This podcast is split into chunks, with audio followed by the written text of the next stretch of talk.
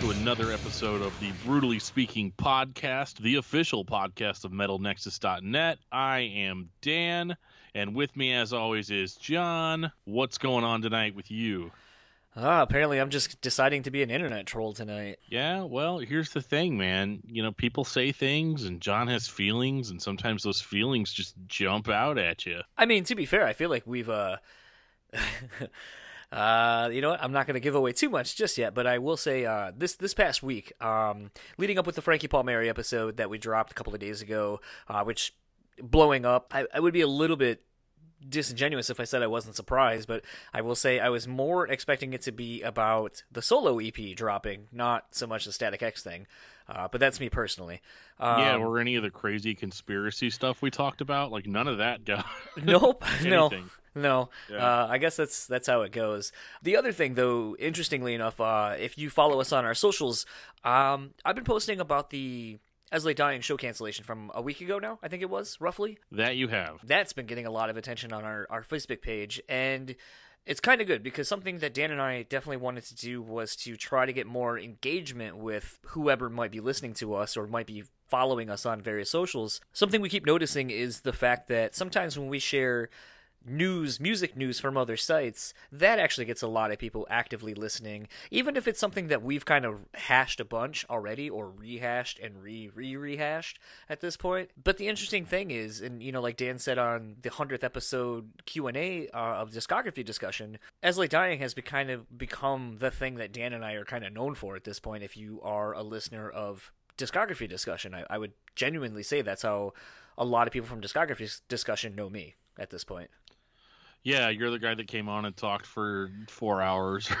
yeah, and we talked about it. It's so funny too because like John and I, like my opinion on the whole thing has changed a little bit. I'm a little bit less wary, you know, than I was when we did the episode. Because when we did the episode, I was staunchly like, "This is never going to happen," blah blah blah blah blah, and then it kind of turned into one of those like, well, whether it's whether I have any control over it or not, it is happening and I'm just gonna have to deal with it you know, in my Right. own way. And uh, but you know, it, it's for a long time I kind of felt like a lot of people really just saw John's point of view, especially like all the ticket sales and you know how how well received this band was whenever they returned, so to speak. Uh, but we've actually gotten a little bit of uh, a little bit of people that are a little bit more seeing it from my side of things. Um, Sorry to cut you off. That's the funny thing, though, is I was the minority on that episode of discography discussion. So to yes, me, you were. that's been pretty much my general reaction from everybody is I'm the minority, not the majority. So it's been interesting to because I think even I said like when they did the European run, I would send you a thing like, "Holy shit, look at how much of this is sold out." I guess it's not like I guess there are more people like me that are like, "Ah, fuck it, I can look past that and just enjoy the music and forgive and forget, or not forgive and forget, but forgive, forgive." Um, in general, and I don't know. It, it's been interesting to go through and, and just kind of see a lot of the differing viewpoints. And, you know, I, I think I'm kind of looking at it from a lot bigger picture perspective than just fucked him and he he doesn't deserve anything he's got, which is kind of foreshadowing for the episode coming up. Well, I think really what it comes down to is you're either all about forgiveness or not. I mean, it, it's not really my, I'm all about forgiveness. I think forgiveness is a beautiful thing. However, I can't expect everybody to forgive all things. You know what I'm saying? So I think people have very different ideas about what forgiveness means and you know, I'm all for Tim, you know, being forgiven uh, by these people, you know, in his life that he's hurt, you know, even even being forgiven by his band members and stuff. Uh, I'm all about that.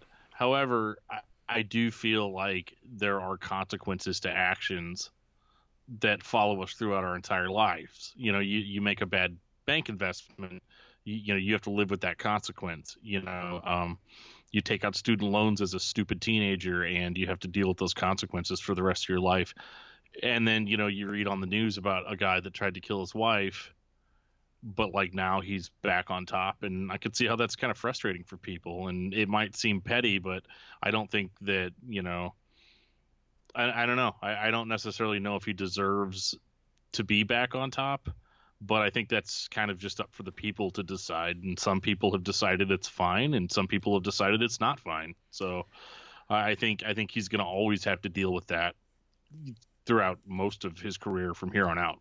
I understand where everyone's coming from. I'm trying to look at a way bigger narrative that I feel like everyone's kind of missing, uh, or maybe I'm just I don't know. I don't know. It's I think. I think what it is, John, because we're going to be really real on this episode. Um, I think what it is is that you've got a very strong tendency to try to see the best in people. Try to. And I don't have that.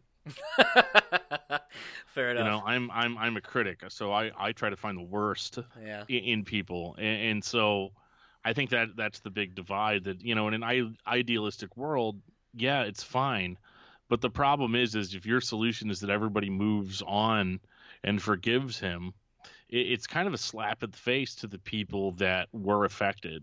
Anything you do in life should have a learning aspect to it.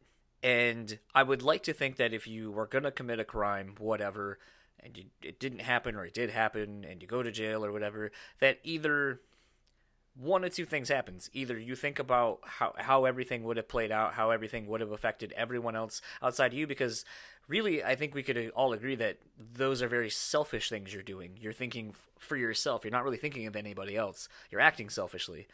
And so I would hope that there would be some kind of a learning experience that someone could gain from all these things.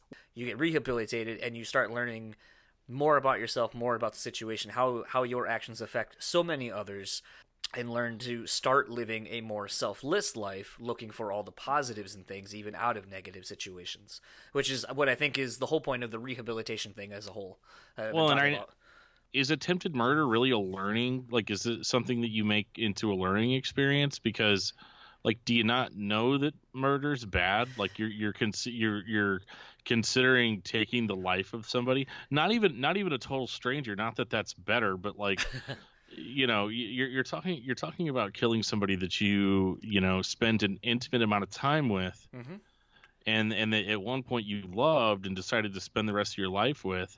So like if you if you understand love and you know I, Tim's not a stupid person. Like you, you read his you read his lyrics, um, they're very they're very deep and, and, and philosophical even at times, and um, his his social media posts and all that stuff is all very well articulated. Mm-hmm. So here's here's my biggest issue with Tim Lambesis. He knew it was wrong. He got caught. Yeah, he's sorry. He's rehabilitated. All that yada yada yada yada yada. But he revealed in getting caught to all of us that oh this is a dude that's capable of killing somebody. This is somebody that thought about it. Because i'm i'm going to disagree on the on the chemicals in his system and you know thinking being affected and all that stuff. I, I don't buy it because of how premeditated it all was. Well i think uh i think this is as good as any as uh a spot because uh, this is a pretty intense episode. Uh, it's actually another one that Dan did by himself uh, with Scott from Zao and they cover a lot of ground. So, without further ado, let's get into Dan's conversation with Scott of Zao, and we will talk to you guys afterwards.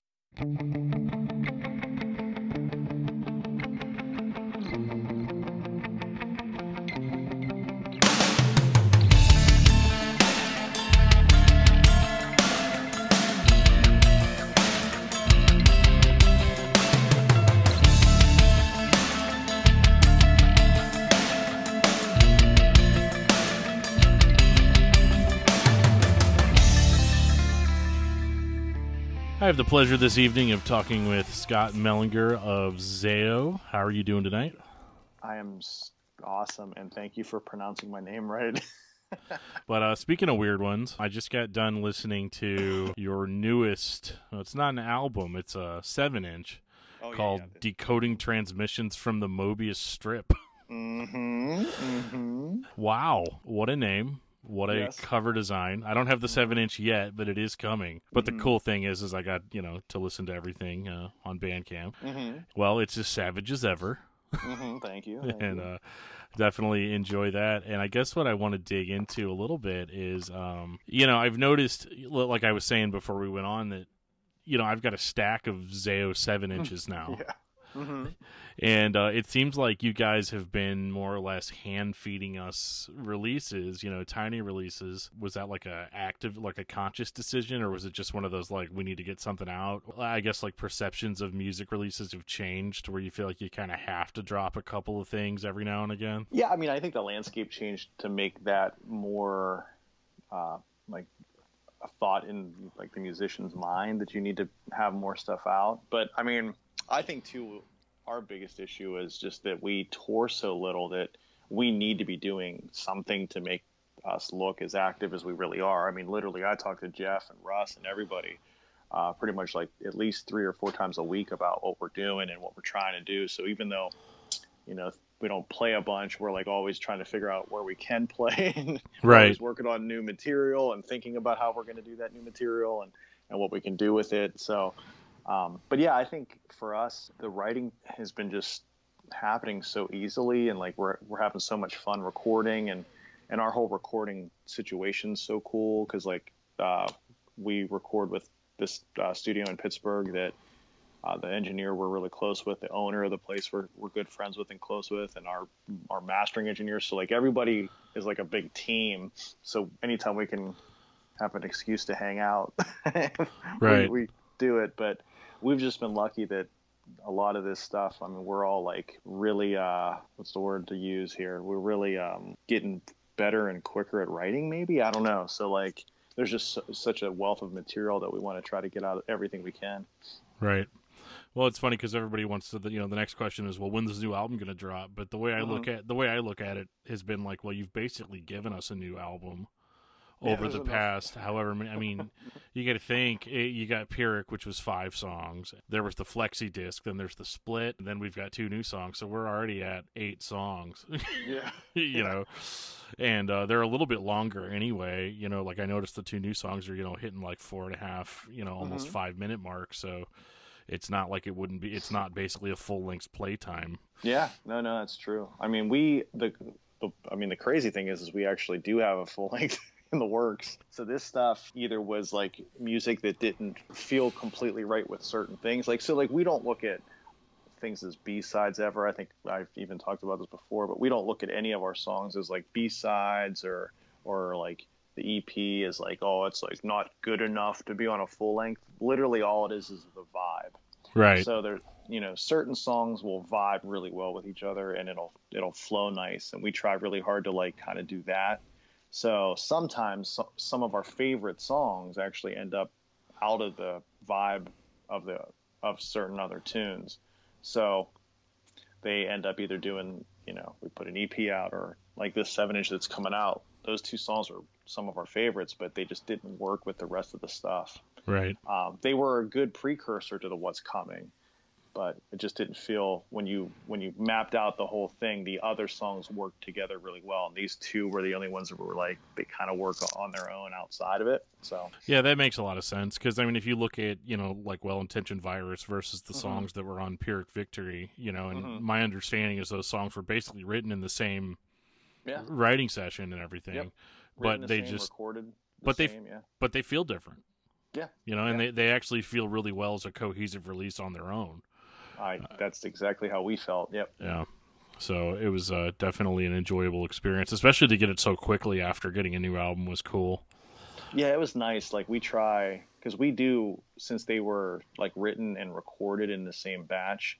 That stuff was pretty much done when Well Intentioned was done, and then there were a couple things we had to tweak. So you know they we knew those were going to be their own little set EP, so we could wait on some stuff, and then we ended up just finish them up and being able to get it out pretty fast. So as far as you know i noticed every pretty much every Zao release from well intentioned on has been a vinyl release um, would you say that the vinyl collectors are coming out in packs whenever you put something out do you sell more vinyl than you sell cd or is it just kind of a 50-50 see, yeah, vinyl completely destroys our CD sales. oh wow Uh, yeah, but I would say that, I mean, the downloads are still relatively on pace with everything. So, um, but I do, I we definitely see, you know, people are really vinyl crazy right now. Which to me, I mean, I never understood. I've always been vinyl crazy, so I never understood the idea of like not wanting that, just because of. I mean, there's so much to what vinyl is outside of just the music of it because Yeah. like you know most artists when they do records i mean the cover art is extremely important but lyrics are unbelievably important like everything you do around the release is important so like when you end up releasing a record even on a cd format like you've just taken the, this awesome art and you've shrunk it down like eight times Right. Yeah. and then like even worse when you just do an mp3 record or you whatever like a, a digital record it's even smaller and it's like almost inconsequential uh, inconsequential what the cover is is you can't even see it you know so Yeah. so yeah for us man like the vinyl ver- uh, format is just all we've always all loved that and we're really happy to be doing it so Yeah, I'm happy to keep getting them. You know, they're, Yeah. they're relatively inexpensive to me, and they, you know, you get songs that you're not really going to get anywhere else. hmm Yeah, yeah. I mean, I think you know, with vinyl, I used to. Well, I- the one good thing about all this like music business crash is I think that prices have come back down to earth. Oh of. yeah, yeah, for you know sure. what I mean? Because like CD making was such a rip off, really, when you look at it. You know, selling CDs for 19 bucks when it costs like a dollar thirty to make them. Um, yeah, and then plus you have your recording costs, whatever. But like, they CDs should have never been that expensive. Vinyls a little more, but we still like the price points work out so well that that you can still make some money on it if you're only selling it for like 20 bucks. And and to me, the twenty dollars on a vinyl record, you're getting so much more out of that than out of anything else. But Yeah, that's a steal. I mean, I think when I bought Well Intentioned, it was like twenty bucks with shipping, or Yeah, twenty five yeah. with shipping.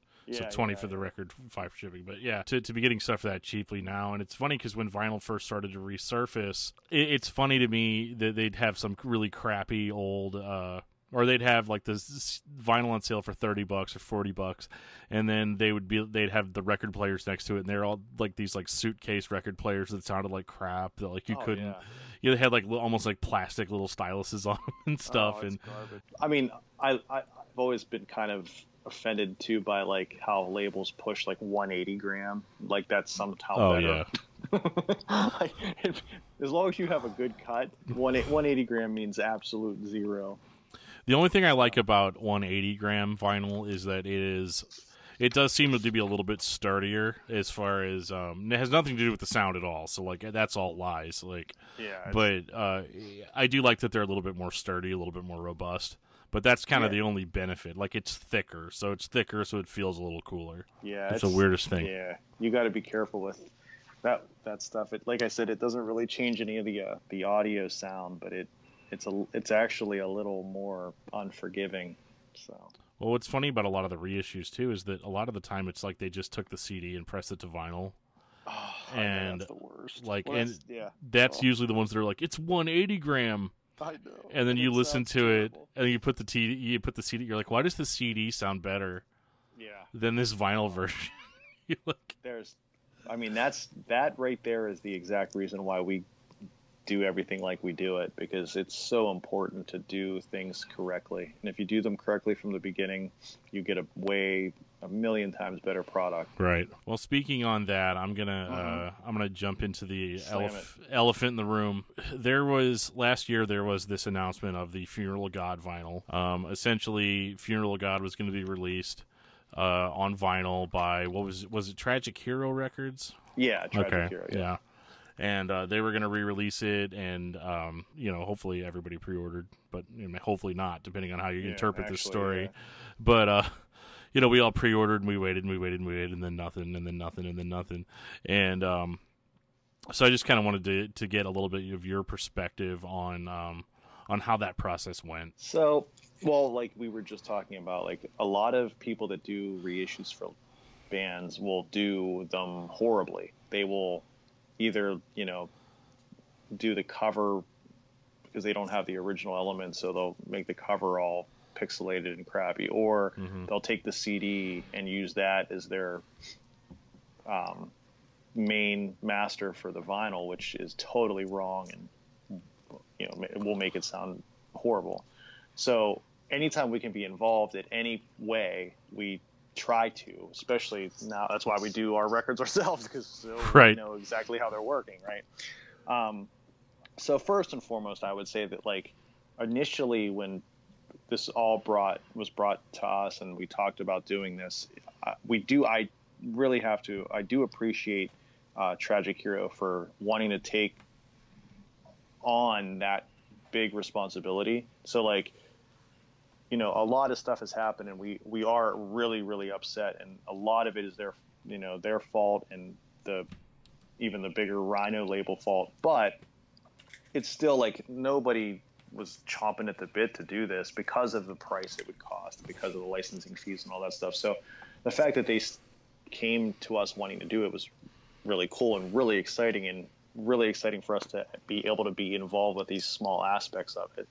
So we wanted to be involved in like helping get all the original elements to the to the uh, artwork because you know we're still friends with the Clark brothers, and those guys did so many of our records. We could, I could, I literally emailed Ryan and Don, and they had all the elements for everything. We could get oh, wow. everything that, yeah, it was like high res, so it would be, it would look beautiful, like it wouldn't be any issue, you know. So we took that on ourselves. Um, we actually spent money to get the the original audio mastered for vinyl.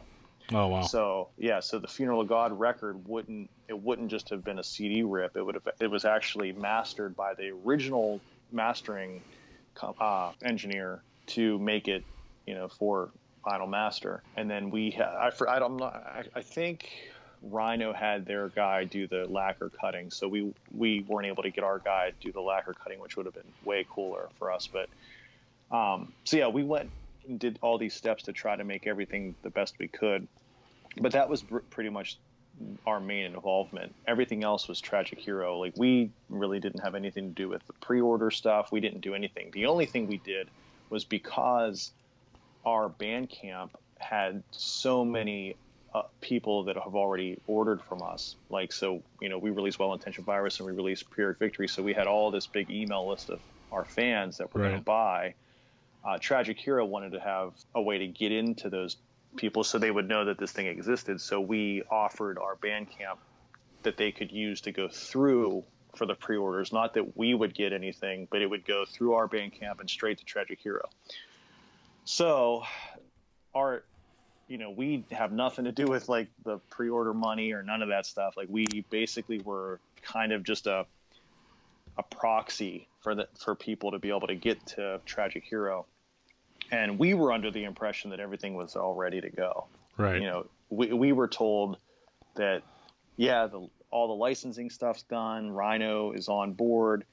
Uh, Tragic Hero told us like what his deal was going to be, how many he originally was only going to have to press, like you know, because it's not it's not cheap. Nobody was going to make that much money because it had to be done in a certain way.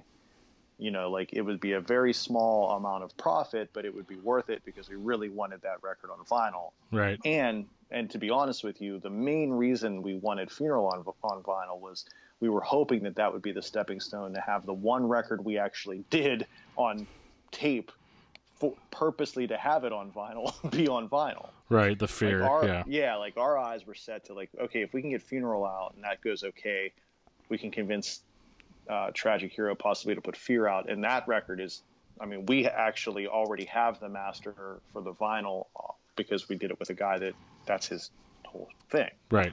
So, long story short, sorry, but yeah, so it wasn't really brought to our attention until later on in the process that things weren't totally legitimate to where we thought they were. I mean, they're legitimate. Tragic Hero is a subsidiary of Warner Rhino and all that stuff, so they Right. do work with that label, but the amount of records that Tragic Hero was going to have to press, the amount of money it was going to cost, he had to have all the money up front, all this crazy stuff. And we only pre-ordered so many, so there wasn't enough there for the whole pressing. I see. So, they're back and forth now.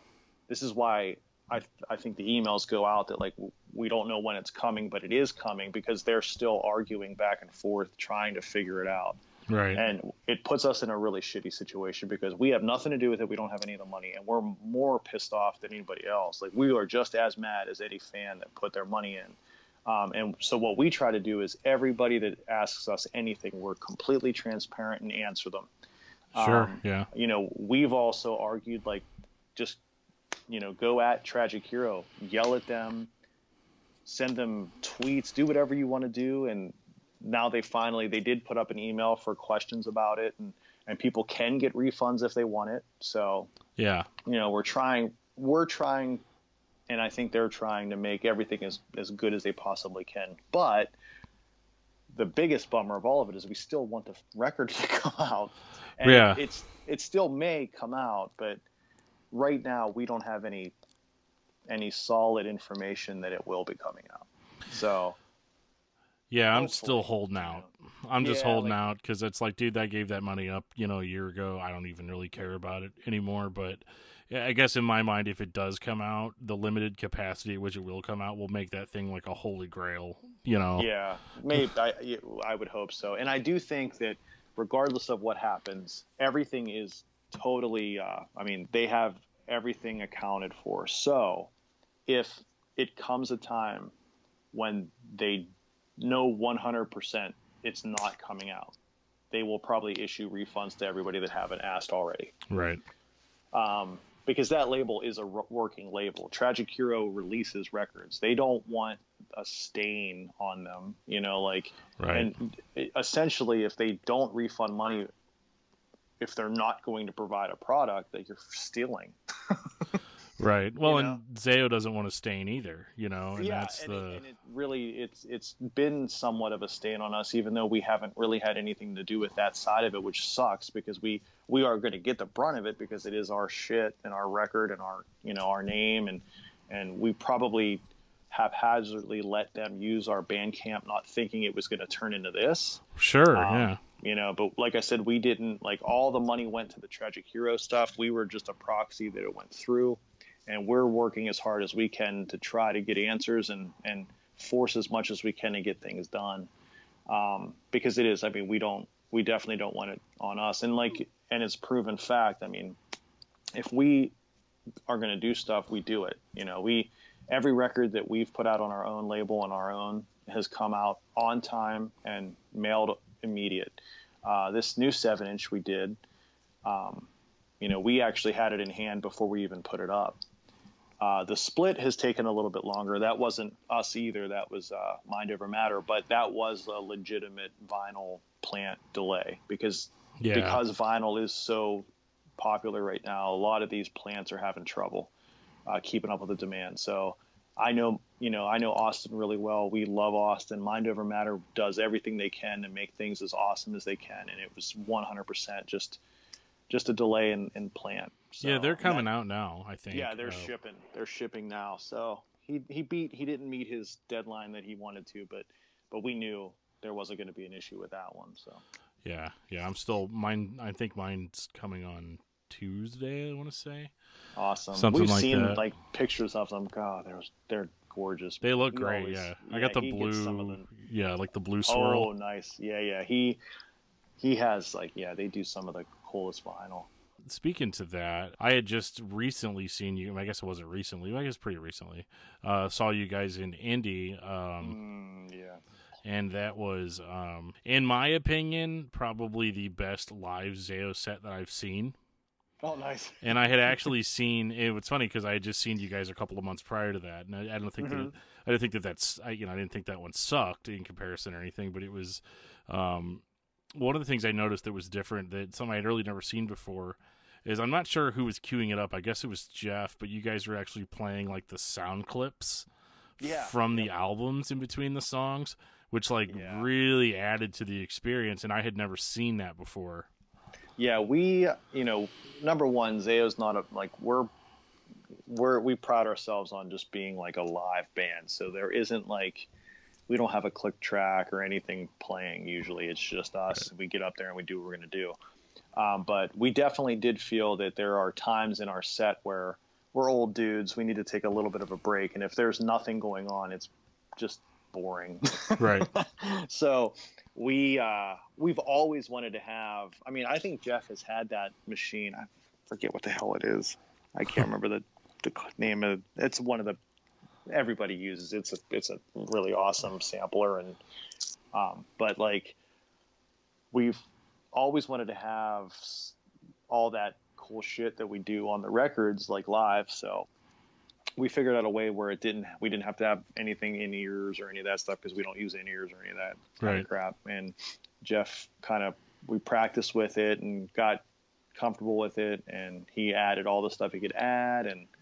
Yeah, I, I think we're going to be doing. I mean, that's going to be how it is from now on. We'll always have that thing doing some stuff, but we're going to try to do like cool stuff that doesn't necessarily come from the records all the time. And you know, this uh, with some of the newer stuff too. Like, there's going to be like just weird sounds and shit that's going on while we're playing. Yeah, so that's cool.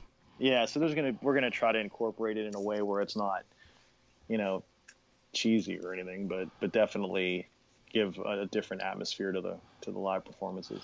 Yeah, no, it was definitely cool because I, you know, and one thing I noticed that Jeff was doing was kind of faking out the audience, like Mhm. playing clips of playing clips that would normally be in front of a certain song. You know, he'd play it, and then you guys would go into a totally different song, and it's like, oh, you know, it, Yep, yep. that was, um, I'd say probably the best part of that show for me was um, the Ghost Psalm at the very end where like everything goes black and you just hear that you know you want to make a deal? Deal with the devil? And then it just you know Yep. uh, and just the whole place blew up. But uh you know i know you guys are touring you know in a more limited capacity. You know it's, you almost wouldn't even call them tours. Is that something that you found has been a little bit more i mean obviously you guys all have jobs and and you know real real life outside the band? Is that just because that's easier for you or is it actually better for the band to to show up in a limited capacity? Like if you maybe would get better turnouts doing that than you know playing like a full like three month tour? You know, it's hard to say. I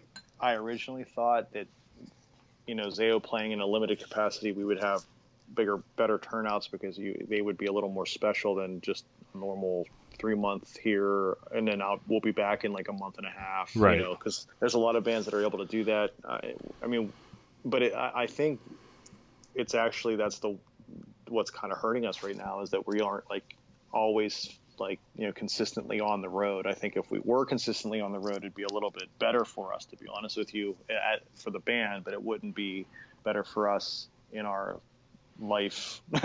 Right, like, yeah. What goes on? Because yeah, I mean, being in a in a band that's the size of of Zao isn't you we're never gonna you're not gonna make enough money to like totally just live off of that which Sure. is totally fine. I don't think anybody deserves or is you know you're not owed shit. I mean really it being in a band is a total privilege and to be able to do it at all is insane especially to do it as long as we have and have people still care about it. So we look at being in this and doing this as like a total privilege so, since we know and we kind of we understand how this works for us, we just have to make it work in any way we can because we want to play and we want to do it, but we aren't we know we're never going to be able to do it in a way where this is the only thing we'd have to do. right So, yeah, with job, with like you know work schedules, um, you know, three of us have kids. Um, Dan and Jeff have little little ones. I my daughter's a little older, so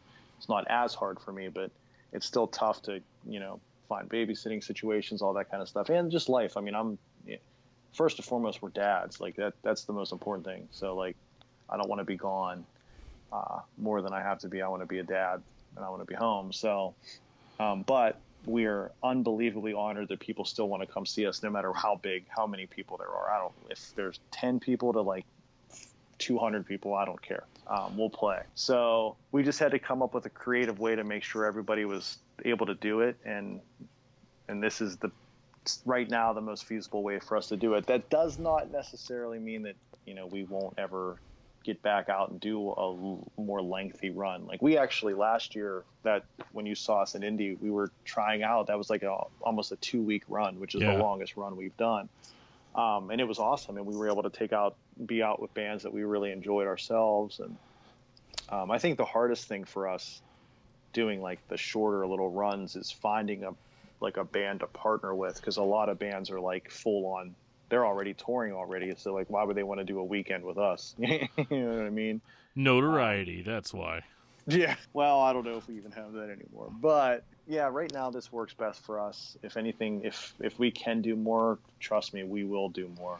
Um, and and we're we hopefully will. I think we're going to see what happens with this next stuff with the next record coming out. And you know if it if the opportunity arises, I mean, we're we are more than willing to take take the chance and see how it goes. But well, and speaking to your, you know, the band being a privilege thing, it was a really interesting way of wording it because it's making me think about another issue that's been unfortunately been blowing up my news feed and keep getting messages from people. What do you guys think about this? The there's this whole thing with I Dying coming back. Mm-hmm. Mm-hmm, mm-hmm. Recently, there was a um, a show in Memphis where they basically said, "Nah, we don't want you guys in our town." Yeah, and um, you know, and it, it's a topic that we've beaten to death on this podcast and my other podcast. We did an Lay Dying episode that was like way like two hours longer than it needed to be um, because because normally we're just there to talk about the music and you know that's it but you know we couldn't Yeah. not talk about all that stuff and yeah, I made a bunch of statements about how that band definitively would never return, you know, in the form that we know it in, and and that and that was fine with me and all this stuff, you know. Then literally like the next day, you know, they They- they yeah. drop a song and all that stuff. But um, I was just wondering, you know, what what the perspective is, you know, um, from a band that doesn't have people in it that have been convicted and served time uh, for attempted murder. Um, what that looks like as far as like could if how you could imagine a, a whole town basically collectively being like, "Don't come here." don't come here. Yeah. Oh, I can totally understand it, and I'm not- gonna act like I'm not, you know, for them canceling it. I think the hardest thing for me is that Nick, Phil, Jordan, and I'm not even sure who is playing bass with them now. Because when I toured, when we toured with them, it was a guy named Clint, but I I know they changed their bassist. Yeah. But Nick, Phil, and Jordan are literally the best three human beings ever. Um, Nick is, I mean, it just, those guys are some of the best dudes I've ever met in playing music. And I never in my wildest imagination with, with what I, I, I mean, with what little I know, whatever, I never thought those dudes would ever get back with that guy. I really never thought so. Um, but I understand the the blood having music in your in your blood, and I understand the hard work that that that group of guys took on themselves to do As Lay Dying and make and bring it and turn it into what it became. I mean, that band was one of the biggest metal bands at one time. Oh, Easy. yeah. So the allure of of that, I, it, it's hard to to argue. It it sucks, man, because it's like you can't win or like it's it's a, it's a lose lose proposition, Yeah. really, in my opinion. Because do I think those guys deserve to be a band? I think Nick, Phil, and Jordan deserve anything and everything that they get because they're the best dudes ever. Right. Do I think Tim Lambesis deserves to be in a band? Fuck no. um, that dude wouldn't be in a band if it, he went through with what he tried to go through. Right. Um, you know, if if he ended up not talking to a cop and talking to a real dude, like his wife might not be here, right. and and it's hard for me to like even rationalize or, or any of that kind of stuff. And I Yeah. get it. It's real. It's real easy now to look back on it and say I'm sorry and and re, you know I've, I'm repentant. Like if he would have, if it would have worked out that it she would have been taken care of, that, it's on, it's done. Like what are you going to repent for then? You know. Right. Yeah. So, it, but it's it's it's just such a hard thing to think about because, like I said, I love those three guys so much. I, I they're the some of the best dudes ever, and I want to see them succeed in everything they do. Just it's a really big time bummer that they had to get involved with that guy and that and Tim to turn into the guy he turned into, and now like to be in the situation they're in. Um, but I think, as you saw, like you know, I think it was Memphis, right? Memphis canceled them. Yeah. So I mean, Memphis canceled them, and that's the way it should go. Memphis one doesn't want them there. Good, they don't get to go there. And it sounded like the band was like, "Yeah, that's fine. We don't. We totally understand. We won't play it." Um, Yeah. They canceled the show, and I think you just, you know, the marketplace. You got if people are going to be willing to go see them, okay, but anytime somebody doesn't want you there, man, you, that's you're going to have to take that and deal with it, I guess.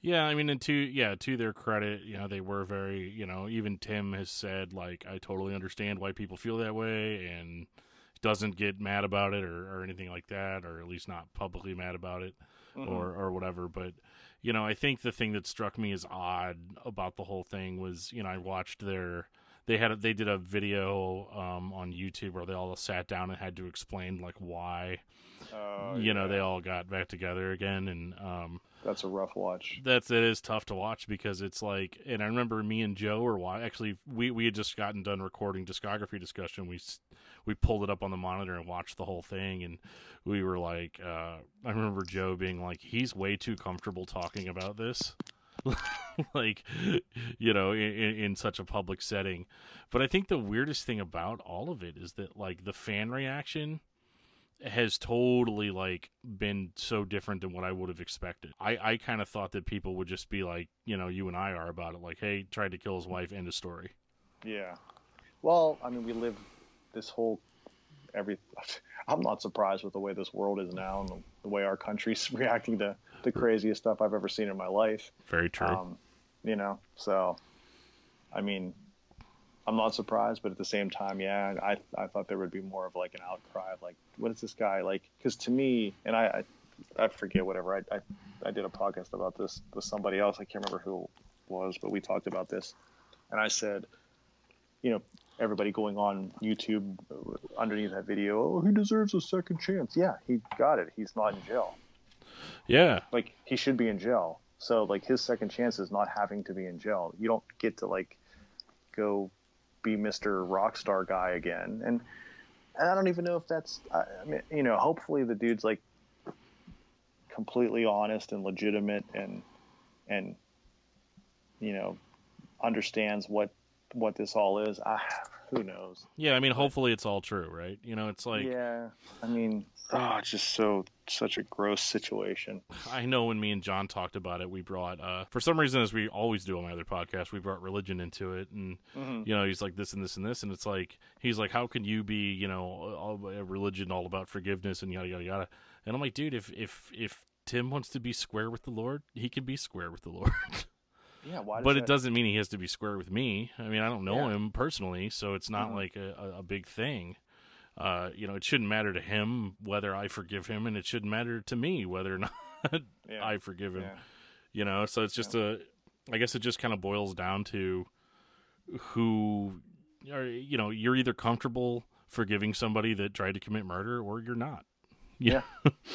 Yeah, really. I mean, that's that's kind of what it boils down to. I'm I'm not.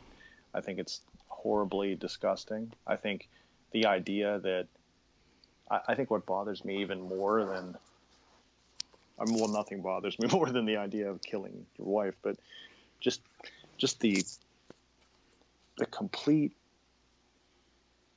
like uncaring of what he's doing to his kids and like this idea that like your wife can be even like the fact that you could even like bring that into your brain Right. the disrespect that you have to have for somebody that they they mean so little to you that you would be willing to pay somebody to do something to them Right. you know like I, You can't chalk that up to roid rage.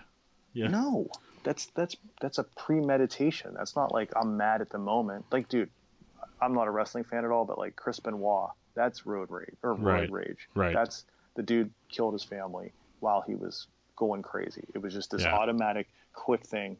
Not that it it relieves any. Ex- that's not an excuse, but that's what it is. No, it's a difference though. You know. Yeah, yeah. Going to somewhere, meeting with somebody, that is a totally different ballgame. Right. So Yeah. I don't know. Yeah. Horrible. I'll get off of that, but uh, I, I wish I could entirely. But it's just every every single day, it's like I'm just another. There's another As I Lay Dying thing, and since I did a podcast episode about it, every time a news thing comes up, hey bro, you read this? You know, Yeah. and it's like, yeah, yeah, I talked about that band for four hours. I'm done. You know, Mhm. um, but I'll, I'll I'll switch to a less controversial uh, topic here, where you know recently a, a, a member of a very prominent band came forward and said in a podcast interview, and I think jokingly he said it that that Atreyu invented metalcore.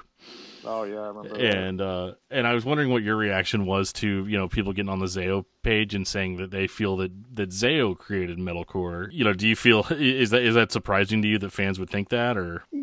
I mean, I don't know. I, I think we were doing something cool, but I don't think we invented anything. And I don't like even I think Jeff even brought it up. Like, you know, metalcore was probably invented well before any bands that we even liked were. You know, like Bad Brains was pretty much adding metal to like hardcore music. Right. Black Flag was adding metal to hardcore music. And Yeah. then even, you know, after that if you want to, you know, there were bands like Overcast and Dead Guy and I mean all the so many hardcore bands that were adding metal influence to the to their music. Rorschach was one of them. I loved that band when I was Yeah. younger. So, I mean, I don't know who who invented it. I mean, really, it's I don't think anybody sat down one day and was all like, "I'm going to invent a new style. Let me pull these Yeah. blueprints out." And yeah, dude honestly i think what it was is like for us and a lot of the bands that like paved the way for us and that we were inspired by like we were all i like i was a metal kid that really thought like the metal idea was was more like a like punk ethic diy kind of stuff so like to me that's that's where metalcore was kind of born was bands that like were doing stuff on their own and and slugging in punk heart like shows because that's kind of what you wanted to do without having to be in some sort of like bigger atmosphere or whatever.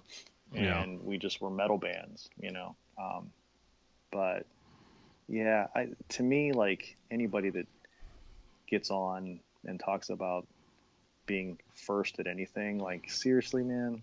yeah, I mean, you, nobody's first at anything. There's so many levels and onion peeling an onion away of like influences that yeah that's crazy to say you invented something Well, yeah, and I again, I think it was kind of a tongue-in-cheek answer that he gave because you know when Mhm. somebody when somebody pulls you onto a podcast and just like, "Who invented metalcore?" You know, we did I Yeah. did. You know, like I, I would say that if somebody asked me that while we were having lunch. You know, just like Mhm. you know, it's just so funny with all the all the terms and styles because I I know that up until about 2005 in my mind metal was just metal and you know it, it encompassed anything from Motley Crue to Napalm Death. You know, that's how it should be yeah. like yeah i i totally back that idea i think all of it's dumb i think sub genres are stupid we should just you know if it's heavy and, and Right. there's screamy stuff or if there's not screamy stuff whatever if they could you know you can anything's metal to me i don't care Yeah, I think uh, in wrapping up, uh, yeah, I do want to talk a little bit about. You said you guys kind of have a new album in the can. Is there anything you're willing to tell me about that? Well, all the guitars have been recorded for it. Drums are done. I mean, essentially, all we really have to do now is bass and get Dan in there and, and have him do his vocals. So Cool. uh, we were hoping to get it out by the end of the year, but that may or may not still happen. Um, if if it does come out, it'll be later in the year. Um, but but we might even end up, depending on what we see, because there's a dude. There's so many records supposedly coming out Yeah. like this year and probably going to be a ton next year. So, Right.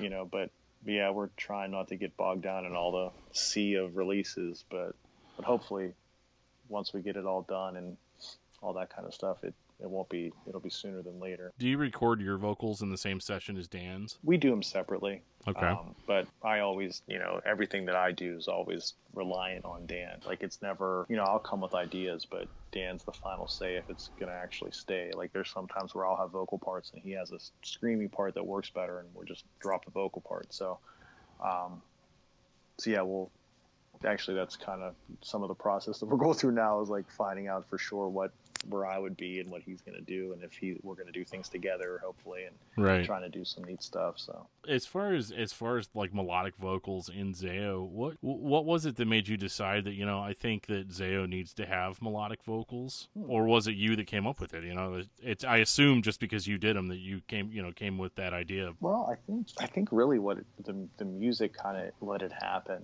You know, like we Yeah. because I we're all so fans of so much other stuff that like I always wanted to in, incorporate like a more melodic sung vocal and it just took a while to figure out the best way to do it because even with funeral which was my first attempt at doing it and i was really really green and it was you know a whole new thing to me but i ended up like you know i was listening to like foo fighters and muse and stuff so we like ended up using like chorusy singing parts right you know some of it was cool some of it was maybe eh. and then you know as i progressed in adding it like i've started to maybe like understand better how to add it so it doesn't pull away. And then I have also just gotten better from finally like practice and practice and, and learning better, learning more about singing. So, um, yeah, I don't know. We like now I, I, I really want to use it more as like a part of the instrumentation more than like, oh, here's a chorus coming. Right. um, but yeah, the song kind of dictates if we're going to do, do it or not. Yeah, it's definitely more atmospheric now. You know, it's just mm-hmm. part of the overall soundscape, which I think is yep. cool because like really like that song Apocalypse.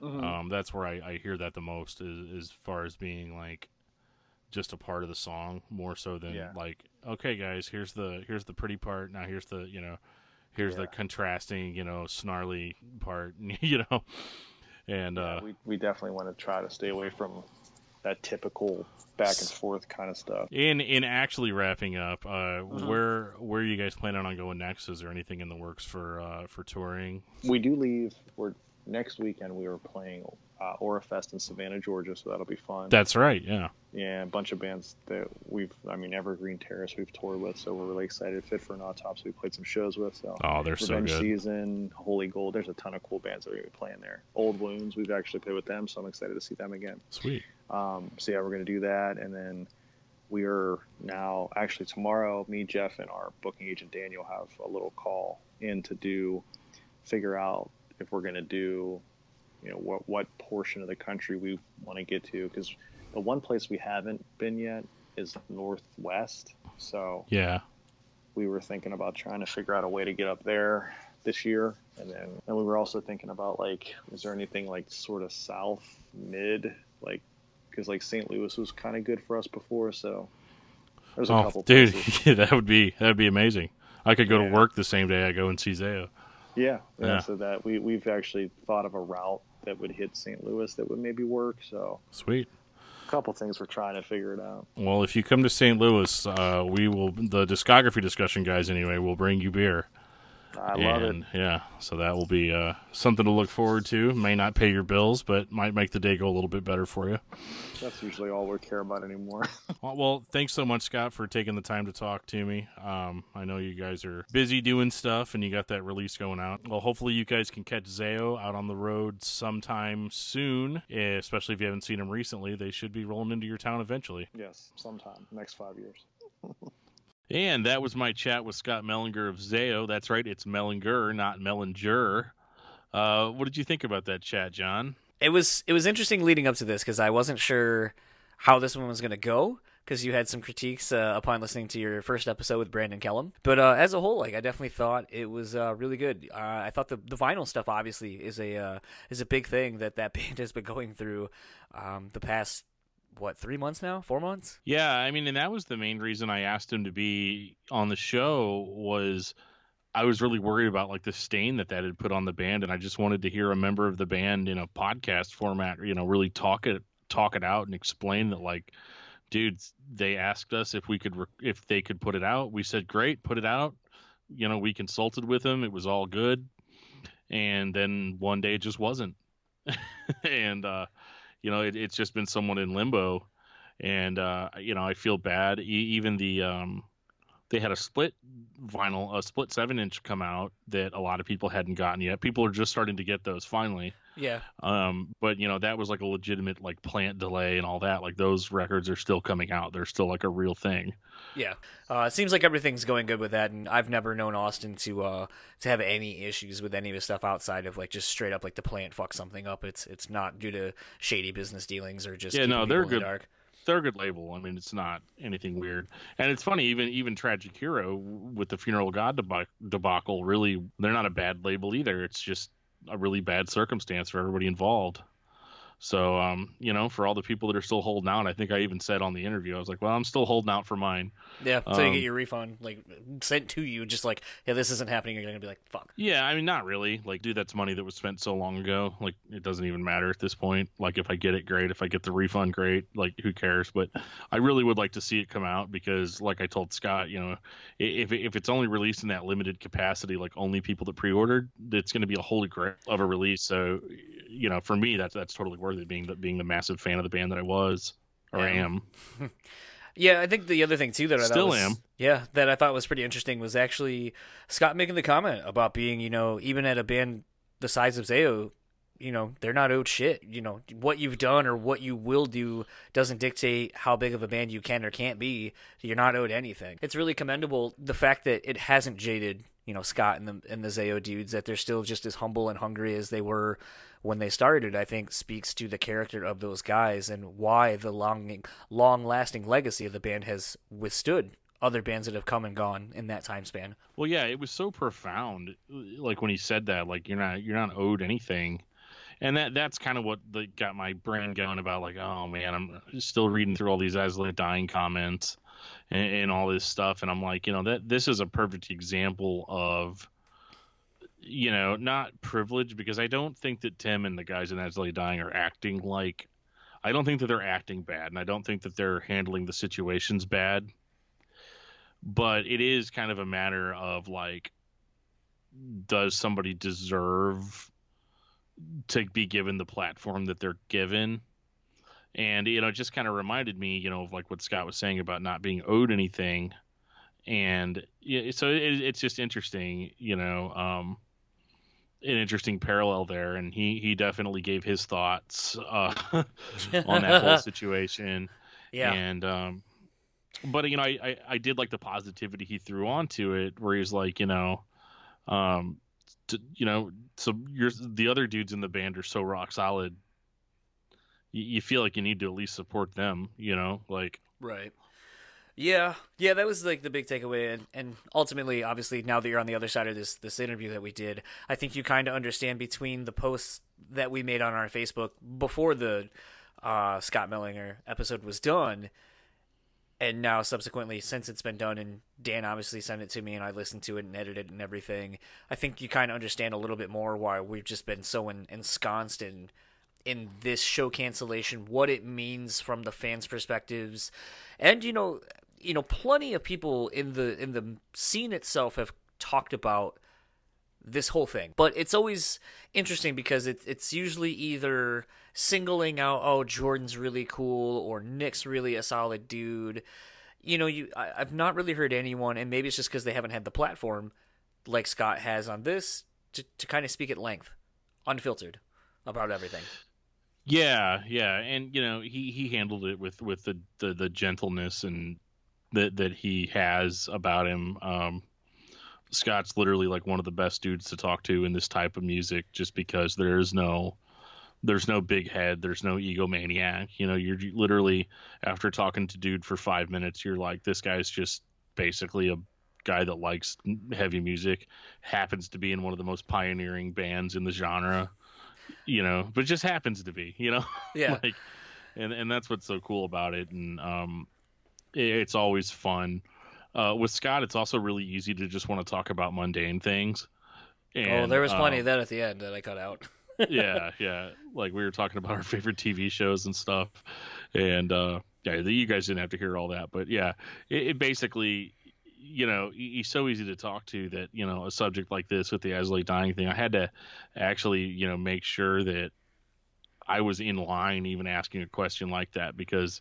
I'm I'm not doing it for the big headline or whatever it is because it seems like anytime we say anything now it ends up on a headline, and uh, you know I, I think w- with that conversation in particular, I was really just genuinely curious No, like you as, said, to, I as to what his thoughts were on it. I think because of the comment of like not being owed anything, I, I like you said, I think it was the perfect context of, and you even explained it like, and we explained it in the beginning of just it was so everything news cycle wise in the in the metal music cycle of news between Blabbermouth and Loudwire and, and, everybody, and then you know me posting about it, which then got a lot of people talking, and then other fellow podcasters commenting on it that we're friends with and so forth. So obviously it's it's a big deal, and it's it's uncharted territory. We've not really experienced anything like this. Like I said, the closest we've really come outside of. Uh, whatever that death metal band was, I can't think of off top of my head, where the dude actually like killed the other or killed himself, and then that was the photo album or the album cover. Oh yeah, that was uh, Mayhem. Yeah. Well, I was going to say on top of that though, the only time we've ever been able to kind of have something like this happen was Vince Neil killing Razzle uh, from Hanoi yeah. Rocks. Um, yeah. And that's that's really the only circumstance I can think of that's kind of been remotely close to being the same and obviously the the circumstances surrounding that are a little bit different and obviously decades have gone by and no one seems to really bat an eye or really say too too many things about that negatively or otherwise but um, that's really the only precedents we have for for such a thing. So all of this is completely uncharted territory as far as i'm concerned and that's that's kind of what makes it so interesting to keep talking about to me is just that day by day new things can change and different people's perspectives can change because of new information or time or whatever different variables coming into play. Um, all that being said we talked so much in the beginning and this is a really heavy episode. Thanks to dan uh, steering his way through the murky waters of uh, some of the topics that were discussed but having a really raw and honest conversation but I, I think this is as good as any as a place to start wrapping this up yeah, absolutely. And you know, like we were talking about with the touring stuff at the end or whatever, Zao's trying to make it to your town, man. um, Scott's been telling me for years, dude, we're gonna come see you in St. Louis, we promise.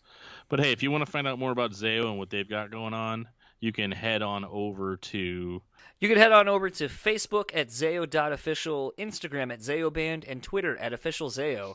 And if you would like to keep up with Metal Nexus, you can find them at MetalNexus.net. Uh, if you would like to keep up with them on Facebook, you can find them at Facebook.com slash Metal Nexus, Instagram at Metal.nexus, and Twitter at Metal underscore Nexus. Dan, where can people find you?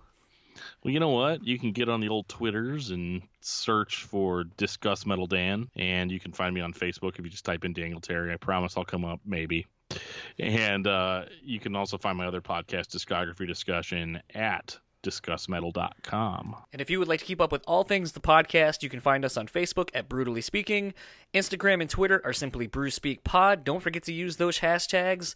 And Dan's very quickly going to tell you why it's important to rate, review, and subscribe to this podcast. Okay, so have you ever been scrolling through podcasts and you see at the very bottom, you know, like let's say you're listening to something like Talk to Me or Discography Discussion or Brutally Speaking?